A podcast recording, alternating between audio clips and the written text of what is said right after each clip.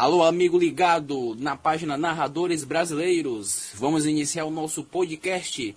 Podcast que vai ser semanal, falando sobre os principais assuntos da semana. Tá certo?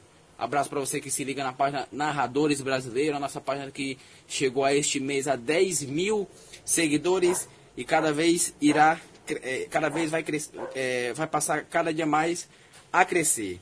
Lembrando que para você que, que é novo aqui no nosso canal no YouTube, no nosso blog, se inscreva no nosso canal no YouTube para não perder nenhum vídeo, tá certo? E, siga a gente no Instagram, arroba Narradores Brasileiros, com dois S no final, e também o nosso Twitter, arroba NarradoresB. Hoje eu estou aqui com o nosso amigo Elenaldo e vamos trazer para vocês as principais notícias da semana. Primeiro a gente vai falar sobre a seleção brasileira que jogou nessa manhã de quinta-feira contra Senegal e empatou por 1 a 1. Deixa eu dar um, um, um alô para o nosso amigo Elenaldo, um dos, nossos, um dos integrantes é, da, da, nossa equipe dos narradores brasileiros. Beleza, Elenaldo? Grande Gustavo, é um prazer estar aqui novamente com você, aliás, nesse podcast inaugural. E gostaria também de dar um alô para todos do grupo, aos nossos ouvintes. E vamos lá que temos muito assunto para tratar. Vamos começar pelo, pela seleção, a seleção que jogou nessa manhã de quinta-feira contra Senegal em Singapura e empatou é, por 1 a 1 O gol brasileiro foi marcado por Roberto Firmino. É, vamos começar falando primeiro sobre o jogo de hoje, né, que o Brasil conseguiu abrir o placar logo no primeiro tempo e no primeiro tempo a equipe de Senegal empatou o jogo de pênalti. Falando um pouco sobre o jogo, é, o Brasil é, já amarga três resultados ruim nesses três últimos amistosos. É, empatou com a Colômbia, perdeu para o Peru e agora per, perde, agora empata com a equipe de, de, de, Senegal. Um jogo que foi, como todos os dois últimos jogos da seleção brasileira, um jogo muito burocrático. Jogadores parece que estão sem inspiração. Acredito que tem que levar mais, é, tem que levar é, um pouco mais a sério esses amistosos. O Tite também, é, ele chama jogadores novos e, e, não testa os jogadores novos, sempre fica a, os mesmos jogadores em campo, tá certo? É, falta um pouco mais de inspiração mesmo para os jogadores e o Tite também falta um pouco mais é, inovação para o Tite. Ele sempre fica, ele sempre fica dentro da casinha, como se diz na gíria do futebol. Ele não inova ele não tenta as coisas novas, ele não tenta uma formação diferente. Ele leva garotos como Éder Militão, é, levou nessa convocação Renan Lodge, levou nessa convocação Gabigol, Rodrigo Caio.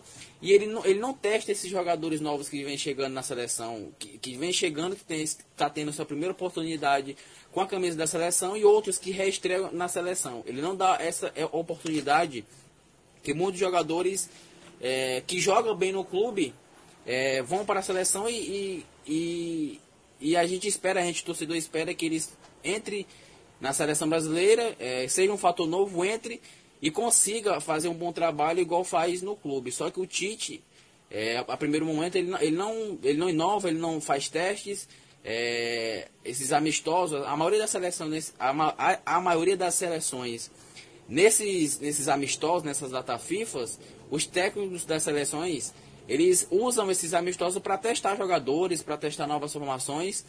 E com a seleção brasileira isso não acontece. Com a seleção, com a seleção brasileira é muito pouco, é, quando não tem testes, é muito pouco teste de novos jogadores e sempre a mesma é, formação. O que, que você tem a dizer sobre o jogo de hoje, Leonardo? Na minha opinião, o jogo foi muito fraco. Os três últimos amistosos, contando com esse, foi muito fraco da seleção brasileira.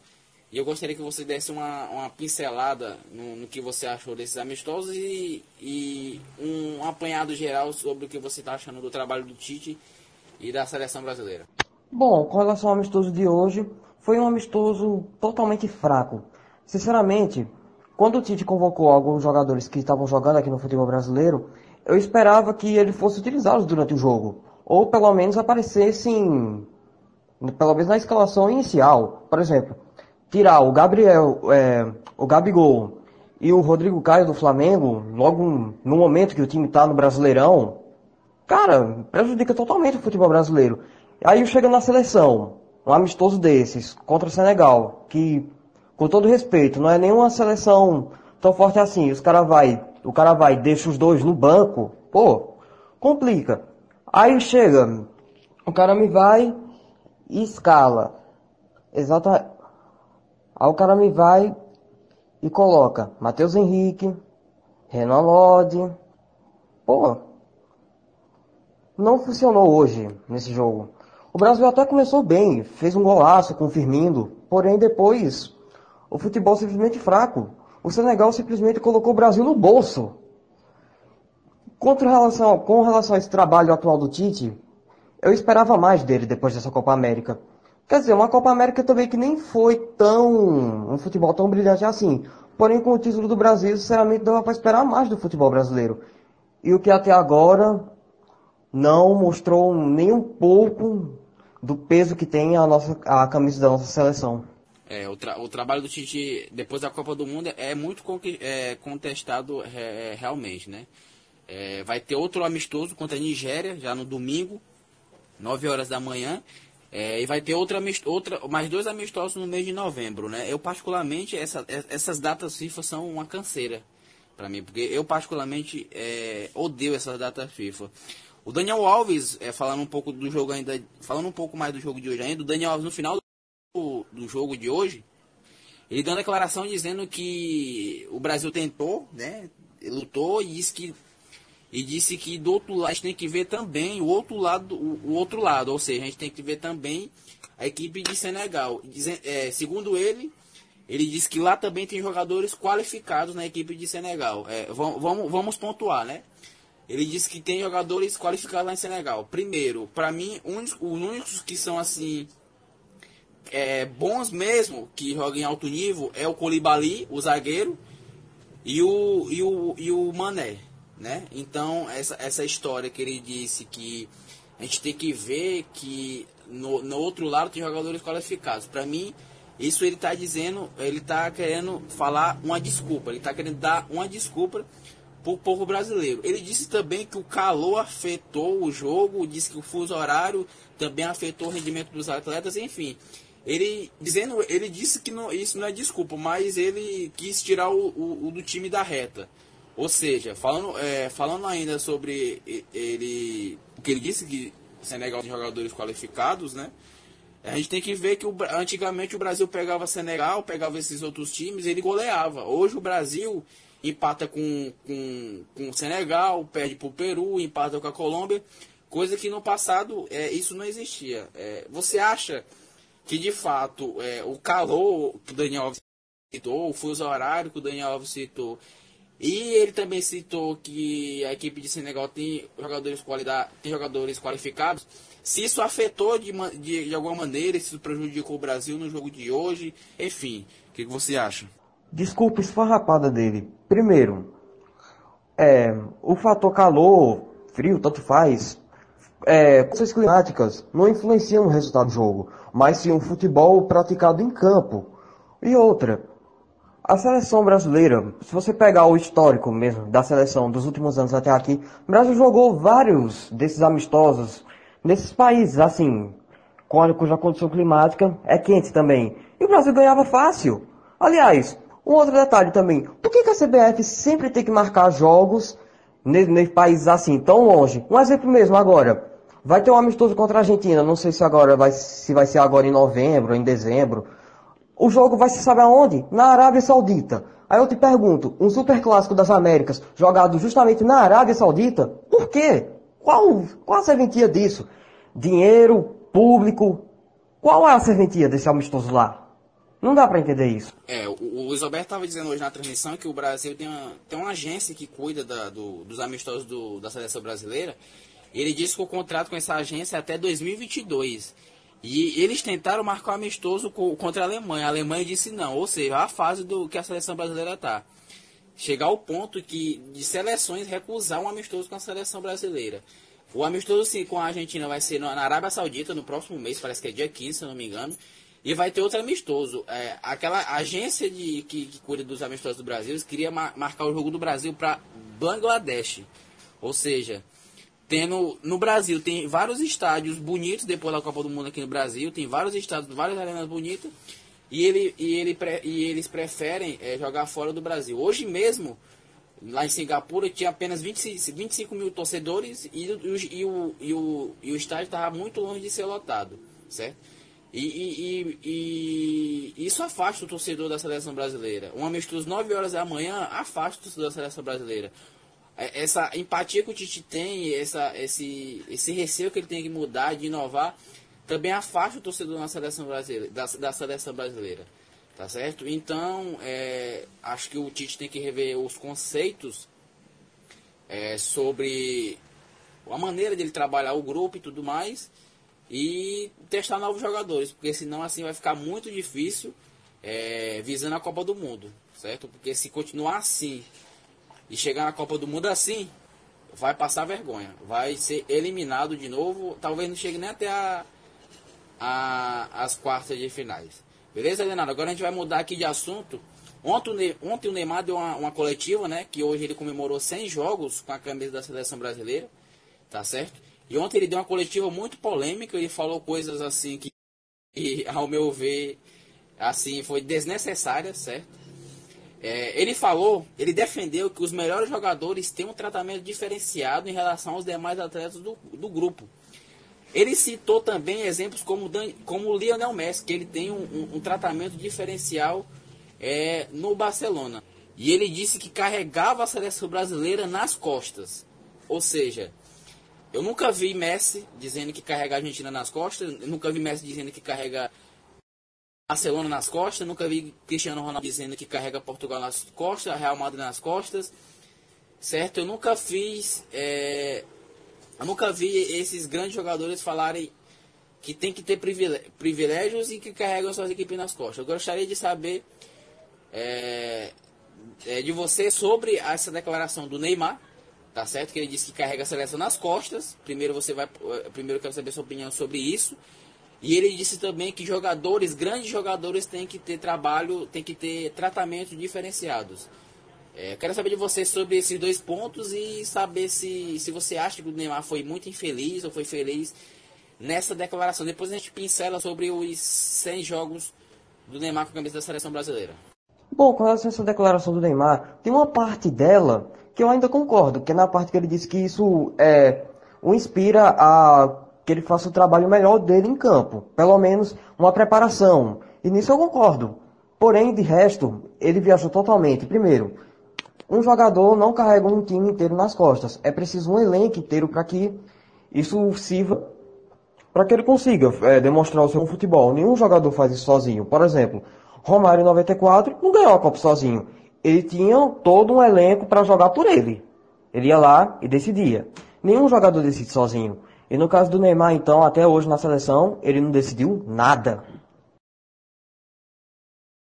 É, falando um pouco do Neymar na seleção, ele completou 100 jogos agora, né? Só que título assim grande com, com a seleção brasileira ele não tem. Ele tem uma, uma Copa das Confederações em 2003, onde ele foi muito bem. Logo após disso, ele não tem, ele não tem grandes títulos com a seleção brasileira. É, vamos encerrar esse assunto, esse assunto da seleção brasileira que é muito chato. E vamos falar sobre Campeonato Brasileiro, a 24 rodada que deu início na última quarta-feira. Vamos passar a tabela, vamos falar os primeiros quatro, os quatro primeiros colocados e vamos falar os quatro últimos colocados. O líder é o Flamengo com 52 pontos, seguido de Santos 47 pontos, que ontem venceu o Palmeiras. Em terceiro colocado tem o Palmeiras com os mesmos 47 pontos. E em quarto tem a equipe do Corinthians com 42. Esse é o G4. Ali brigando na zona de confusão no, Z, no Z4, abrindo a zona de rebaixamento, tem o Ceará com 23 pontos tem o Cruzeiro com 21 pontos, o Havaí com 16 pontos e a Chapecoense com 19 pontos. É, é antes de começar a falar, quero falar sobre um pouco sobre o, o CSA, que no primeiro turno ele era o patinho feio, certo? Todo mundo, todo mundo dizia que o, o CSA ia cair, mas agora ele saiu da zona de rebaixamento. A gente fala um pouco só, só sobre o CSA e depois a gente dá uma pincelada sobre todos os jogos.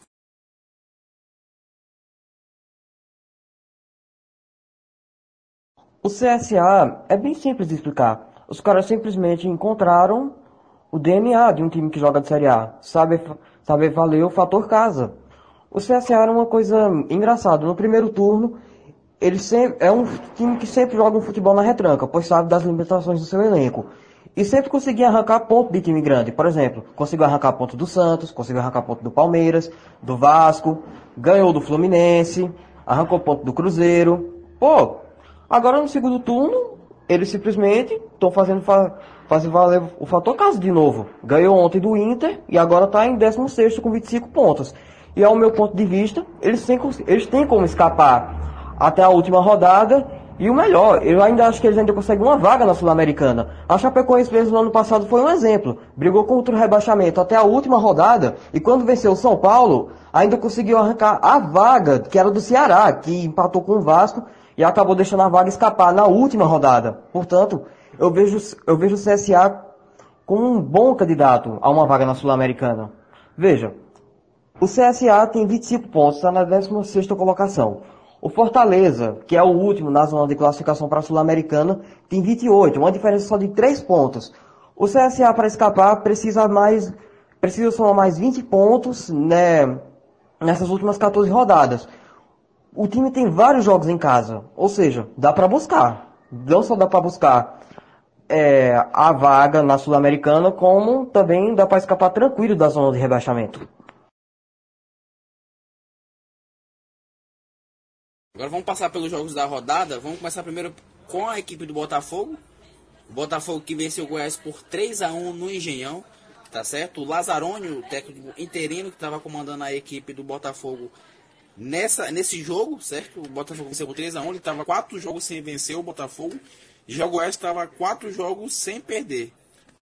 Só ganhando é, nesse retorno do Brasileirão. O Botafogo que demitiu o técnico Eduardo Barroca, que é o meu ver, ele faz milagres na equipe do Botafogo, tá certo? O Botafogo é uma equipe muito limitada e ele faz milagres com a equipe do Botafogo. Só pelo fato do Botafogo não estar tá na zona de rebaixamento ainda, após 24 rodadas, já é um, já é um lucro para a equipe do Botafogo.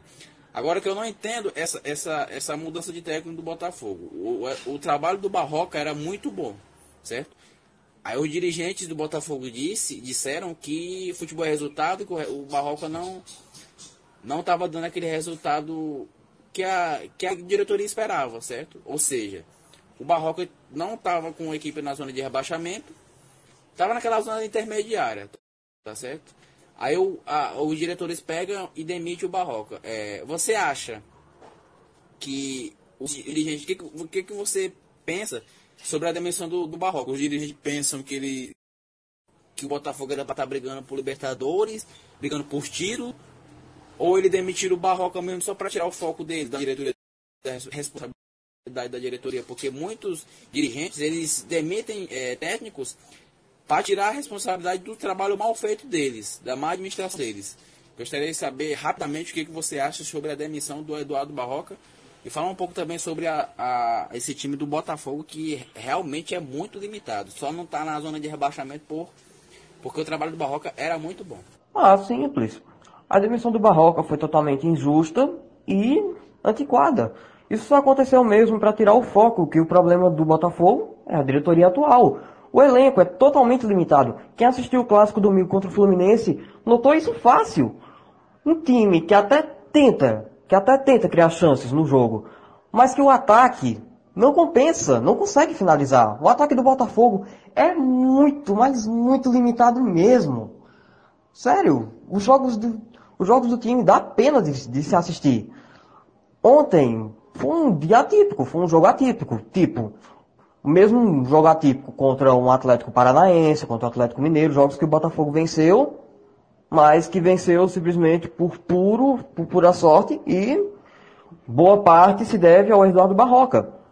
O que eu sinto uma pena também nesse elenco do Botafogo é que essa diretoria não não está sabendo gerar bem o time em si. Não conseguiu um bom patrocínio e agora está nessa situação. O Botafogo está numa, tá, tá numa situação, pelo menos na classificação confortável, com 30 pontos na 12 colocação.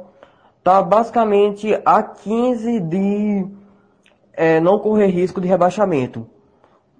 Para 14 rodadas, ainda dá para buscar.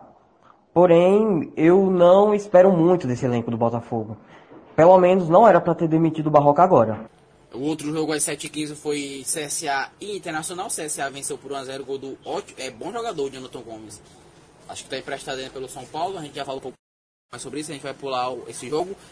Fortaleza venceu a Chapecoense 2x0 no Castelão. Dois gols do Hélio Paulista. O retorno do Rogério Senni com, com, pro, Fortaleza já dois triunfos. Venceu o, fora de casa o Botafogo, se eu não me engano, me corrija se eu estiver errado. E venceu agora a equipe da Chapecoense com dois gols de Wellington Paulista. O Rogério Senna é muito identificado mesmo com a equipe do, do Fortaleza, hein, Helenaldo? Pois é. Apesar do jogo ter sido contra a Chapecoense, um time que atualmente é o lanterna da competição e praticamente um rebaixado já anunciado, o elenco do Fortaleza é bem arrumado. Até é legal ver esse estilo de jogo. O Rogério Senna conseguiu implantar um DNA próprio no time. Tanto que é, conseguiu se provar assim ontem. Acho que o Fortaleza tem muito ainda a subir nesse campeonato. Eu, eu acredito que o Fortaleza consegue terminar ainda entre os 10 primeiros na competição. É, o Fortaleza está em 13 terceiro com 28 pontos. Dá, dá, dá, dá para sonhar. Dá para sonhar. Outro jogo que aconteceu nessa quarta-feira foi Grêmio 2, 1 Ceará. O Grêmio que contou com as voltas de Jeromel e Maicon e estava com desfalques de Everton Cebolinha e Matheus Henrique que estavam na seleção, Jeromel marcou um gol de cabeça e o Maicon marcou um gol de pênalti. O Grêmio está em sétimo, ainda não está no G6, está com 38 pontos, mesmo número de pontos do seu rival internacional, que está em sexto lugar, com 38 pontos. O Bahia é, empatou com o São Paulo ontem na Fonte Nova por 0 a 0 Bahia que está na sequência ruim de jogos, é, não vence, a, a não vence a, a, tem, um, tem um número bom de jogos, empatou com o São Paulo. O, o, nesse jogo teve um fato interessante que dois jogadores do São Paulo se machucaram, certo? Novamente o São Paulo tem problemas com os jogadores machucados. É, o Juan Fran, o espanhol Juan Fran se machucou, tá certo? E novamente o Pablo, o centroavante Pablo, ex-Atlético Paranaense, campeão sul-americano com o Atlético Paranaense, se machucou novamente. É, o problema do São Paulo é muito sério nesse de departamento médico, é, principalmente com, com, com o Pablo, que ele se machucou já tantas vezes nesse ano. Acho que, hoje é, é, acho que já é a terceira lesão que o Pablo tem com a camisa do São Paulo somente esse ano, Leonardo. É um problema muito sério que a equipe do departamento médico do São Paulo vem enfrentando nessa temporada. De fato. Aliás, eu fico impressionado também como é que o São Paulo até agora conseguiu 40 pontos nesse campeonato, porque o elenco também não é dos melhores. Não chega a ser ruim, mas também não é essa maravilha toda. Propriamente mesmo, é elenco que vem se lesionando fácil. Como, como ontem mesmo, com esses dois. Teve o, o Everton que se lesionou recentemente. O departamento do São Paulo, o departamento médico de São Paulo está muito cheio. Sinceramente, não dá para entender esses 40 pontos que o time tem atualmente em quinto na tabela. Não dá para entender. É, não dá para entender mesmo. Eu, eu, acho a equipe do São Paulo é mal montada. É, acho a equipe do São Paulo mal montada. Alguns jogadores são, para mim, tem uma qualidade duvidosa. Tá certo? O Cruzeiro também jogou na roda, nessa rodada, jogou nessa quarta-feira. Jogo contra o Fluminense, certo? Marcou é, a, a, o reencontro de Abel Braga com a equipe do, do Fluminense, né? Que ele é ex-técnico do Fluminense, campeão brasileiro com o Fluminense, etc. O jogo foi 0 a 0 tá certo? É, o Cruzeiro, depois da volta, depois da, da contratação do, do Abel Braga, é, não mostrou assim é, tanta evolução, tá mais do mesmo. Abel Braga ainda não deu aquele seu padrão de jogo que ele gosta, né? Segundo ele. Abel Braga fez um trabalho muito ruim com a equipe do, do Flamengo, tá certo? E, o, e o, o Fluminense nesse jogo jogou na dele, defendendo, quem sabe em uma bola parada, em um contra-ataque é, é, fizesse o gol, mas não aconteceu. Tecnicamente o jogo foi muito ruim, Cruzeiro e Fluminense. O Cruzeiro naquele abafa, abafa mais na base do desespero, sem padrão tático, sem jogada ensaiada, sem triangulações. E o Fluminense se def... praticamente passou o jogo todo se defendendo. As melhores chances foi do Cruzeiro, claramente. O Cruzeiro tem jogadores com mais qualidades, querendo ou não, o, Cruzeiro tem jogadores que já jogam juntos há bom tempo. O Cruzeiro teve uma, uma ótima oportunidade com o Edilson, o Edilson que bateu a, a, a falta, a falta não, deu um chute de fora da área, a bola bateu no travessão. E também teve um gol anulado, é, que o VAR anulou. Eu, eu, vou, você vai falar sobre o, a equipe do, do Cruzeiro, um pouco sobre o trabalho da Bel Braga nesses dois jogos com a equipe do Cruzeiro, mas também o VAR hoje, o VAR ontem deu, a, deu as caras no, no jogo do, do Mineirão. O juiz, o VAR, o juiz e o VAR é, conseguiram é, anular o gol do, do, do, do Cruzeiro. Para mim o gol foi legal. Eles alegaram faltas do, do falta do Robinho no Gilberto, sendo que o Robinho estava de costas, nem viu se chutou o Gilberto. Enfim, o, o VAR deu uma, uma lambança no Mineirão. Outra vez, né? Porque contra o Inter, no jogo Cruzeiro e Inter, o VAR de novo deu, deu as caras, é, foi muito ruim, foi vergonhoso.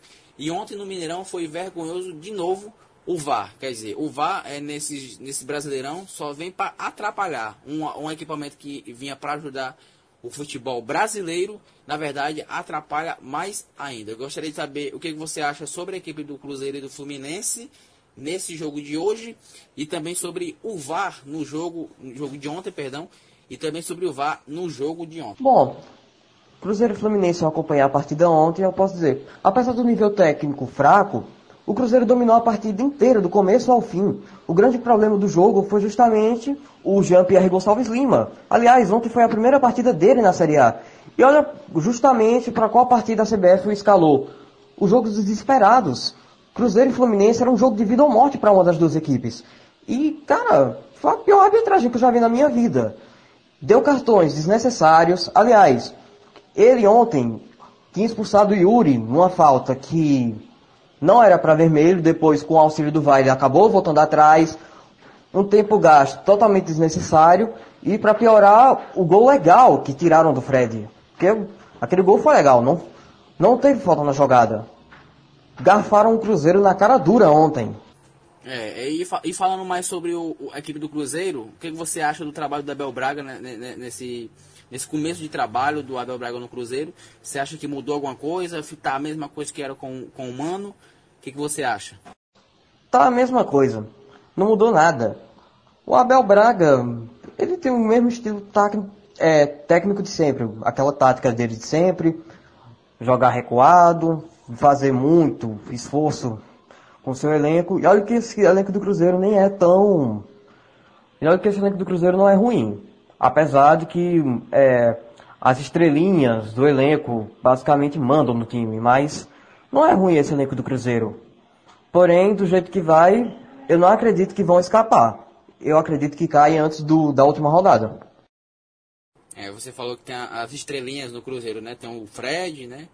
Tem o gerente do futebol, Thiago Neves, enfim, que foi, para mim, ele foi um, um dos principais é, integrantes na queda do, do Rogério Santos no Cruzeiro. O grande jogo da rodada, dessa rodada 24 do Campeonato Brasileiro, para mim, Aconteceu ontem. Santos e Palmeiras na Vila Belmiro. O Santos venceu por 2 a 0.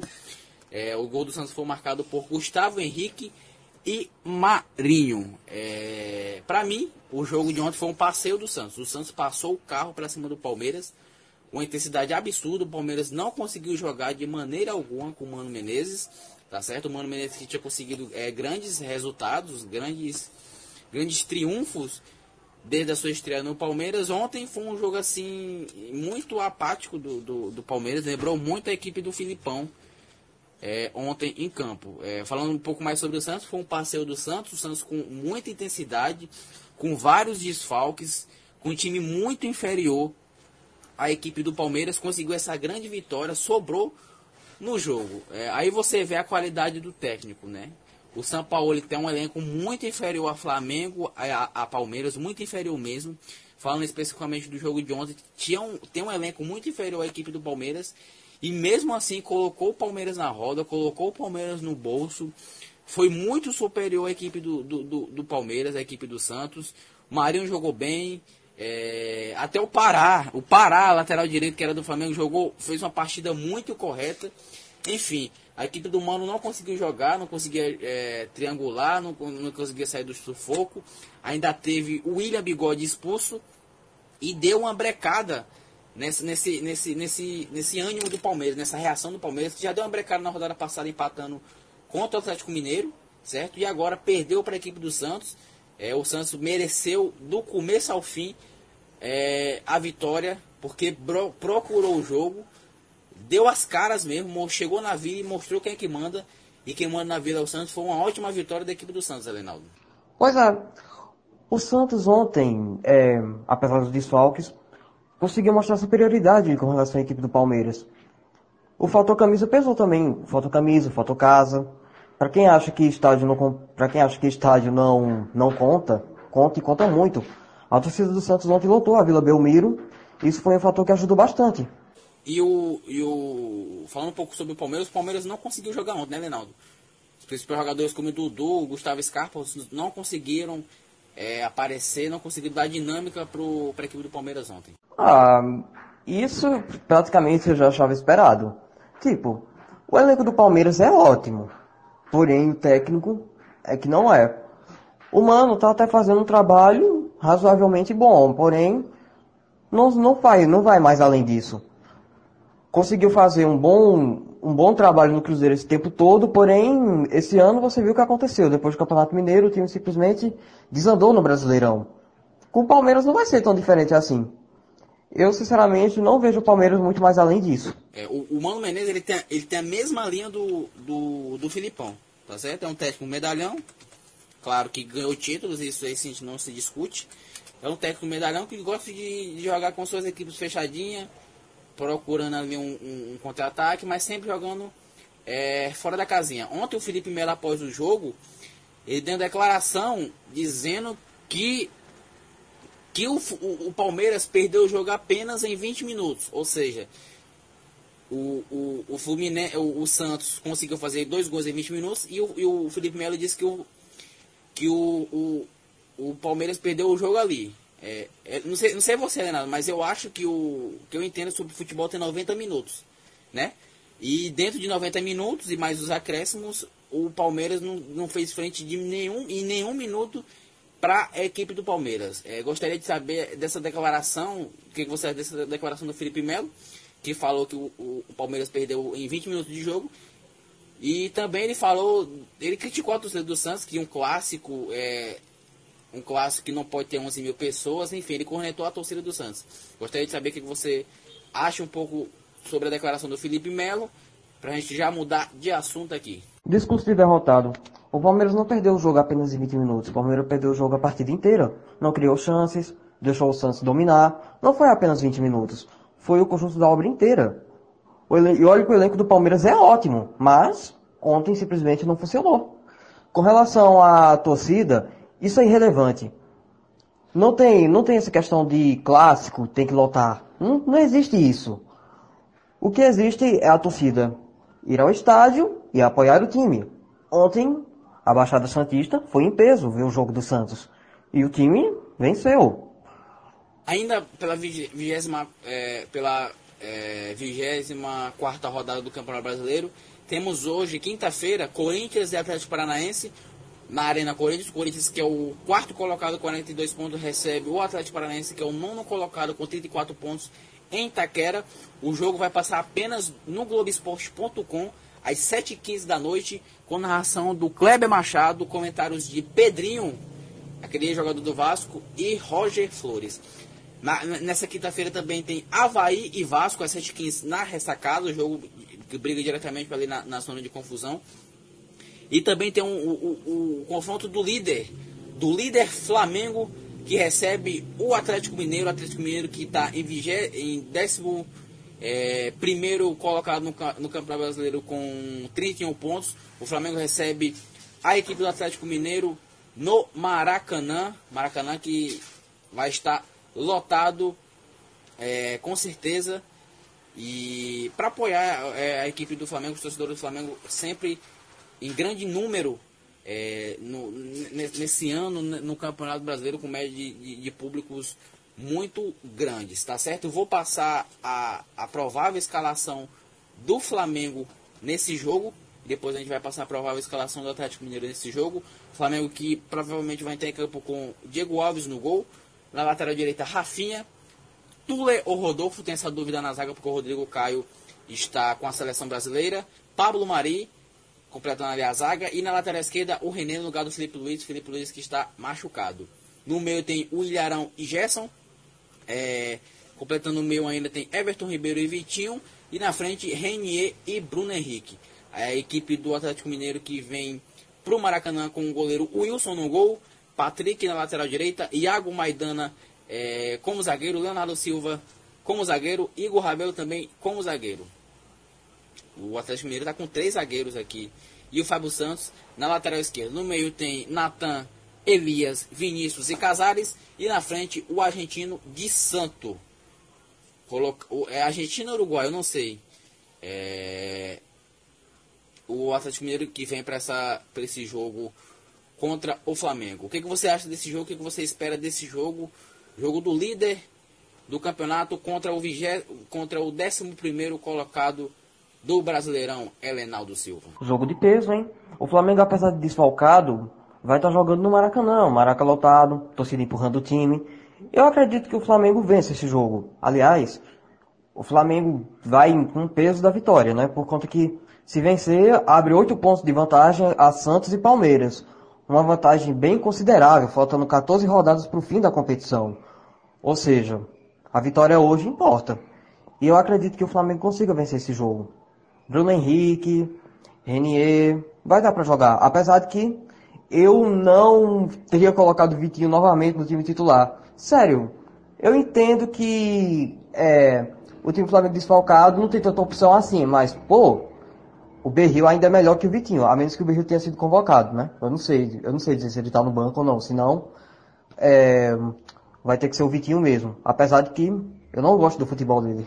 É, o Vitinho, na minha opinião, ele não é melhor do que o Berril. Só que o Berril, ele, ele, ele é raçudo. Ou seja, o Berril, ele supera a, a falta de qualidade dele. Ele tem qualidade, só que ele não tem tanta qualidade contra, comparado ao Vitinho. Ele supera essa qualidade que ele tem inferior ao Vitinho com raça, com disposição. Ele corre, ele marca, ele luta, ele chuta, ele cruza. O Vitinho não, parece que o Vitinho é tipo desligado do jogo. Ele não tem aquela gana, aquela, aquela raça que o do Flamengo gosta. Enfim, o Vitinho é, para mim é uma grande decepção desde que ele chegou a ser contratado para o Flamengo. É um bom jogador, só que no Flamengo ele, ele não, a, é, não aconteceu, tá certo? Eu espero também que nesse jogo o Flamengo vença, que o Flamengo saia vencedor desse jogo, até porque o Atlético Mineiro, com o técnico Rodrigo Santana, nos últimos jogos vem pessimamente mal no Brasileirão, foi eliminado da Sul-Americana, Empatou, claro, o último jogo contra o Palmeiras foi um bom resultado, fora de casa. E tem outra pedreira agora contra o Flamengo. Mas enfim, é, o técnico Rodrigo Santana está balançando no, no cargo do, do Atlético Mineiro. O Atlético Mineiro tem vários desfalques como o Luan, é, como o Guga que está na seleção. O Hever também está tá machucado. O Otero está com a seleção venezuelana. O Tiará também está no departamento médico. Enfim, creio que o Flamengo saia com a vitória. E, e se o Flamengo conseguir a vitória, ele abre oito pontos é, é, para Palmeiras e, e, e Santos.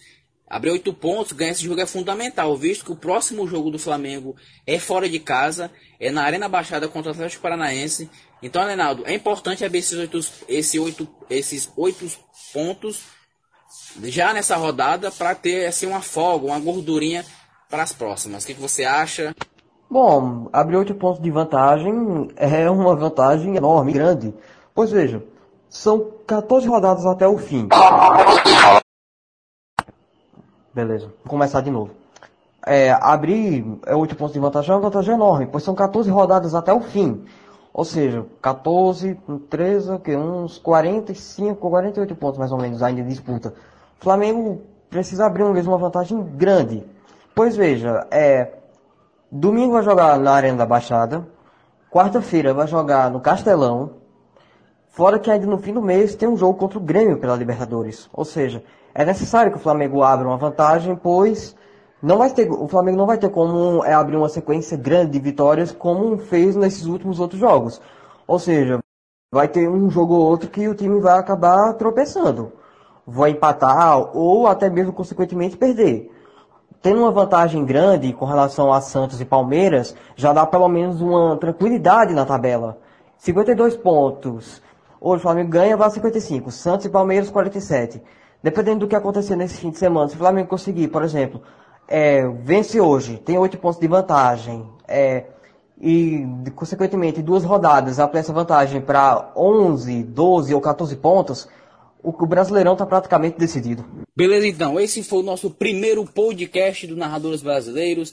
Falamos um pouco mais sobre seleção brasileira, falamos um pouco sobre a rodada do Campeonato Brasileiro. Lembrando que o nosso podcast vai sair semanalmente, tá certo? Uma vez na semana ou duas vezes na semana e sempre a gente vai estar tra tá trazendo integrantes da nossa equipe ou até mesmo é, convidados, tá certo? Quem sabe aí. Siga a nossa página na, no Instagram, tá certo? Estamos chegando a 11 mil seguidores. Siga lá nossa página no Instagram, arroba Narradores com dois S no final. O nosso Twitter é NarradoresB e acompanhe o melhor do futebol brasileiro, o melhor do futebol internacional e tudo sobre o mundo narrações nos nossos perfis. Tá certo? Valeu, Elenaldo. Muito obrigado pela companhia.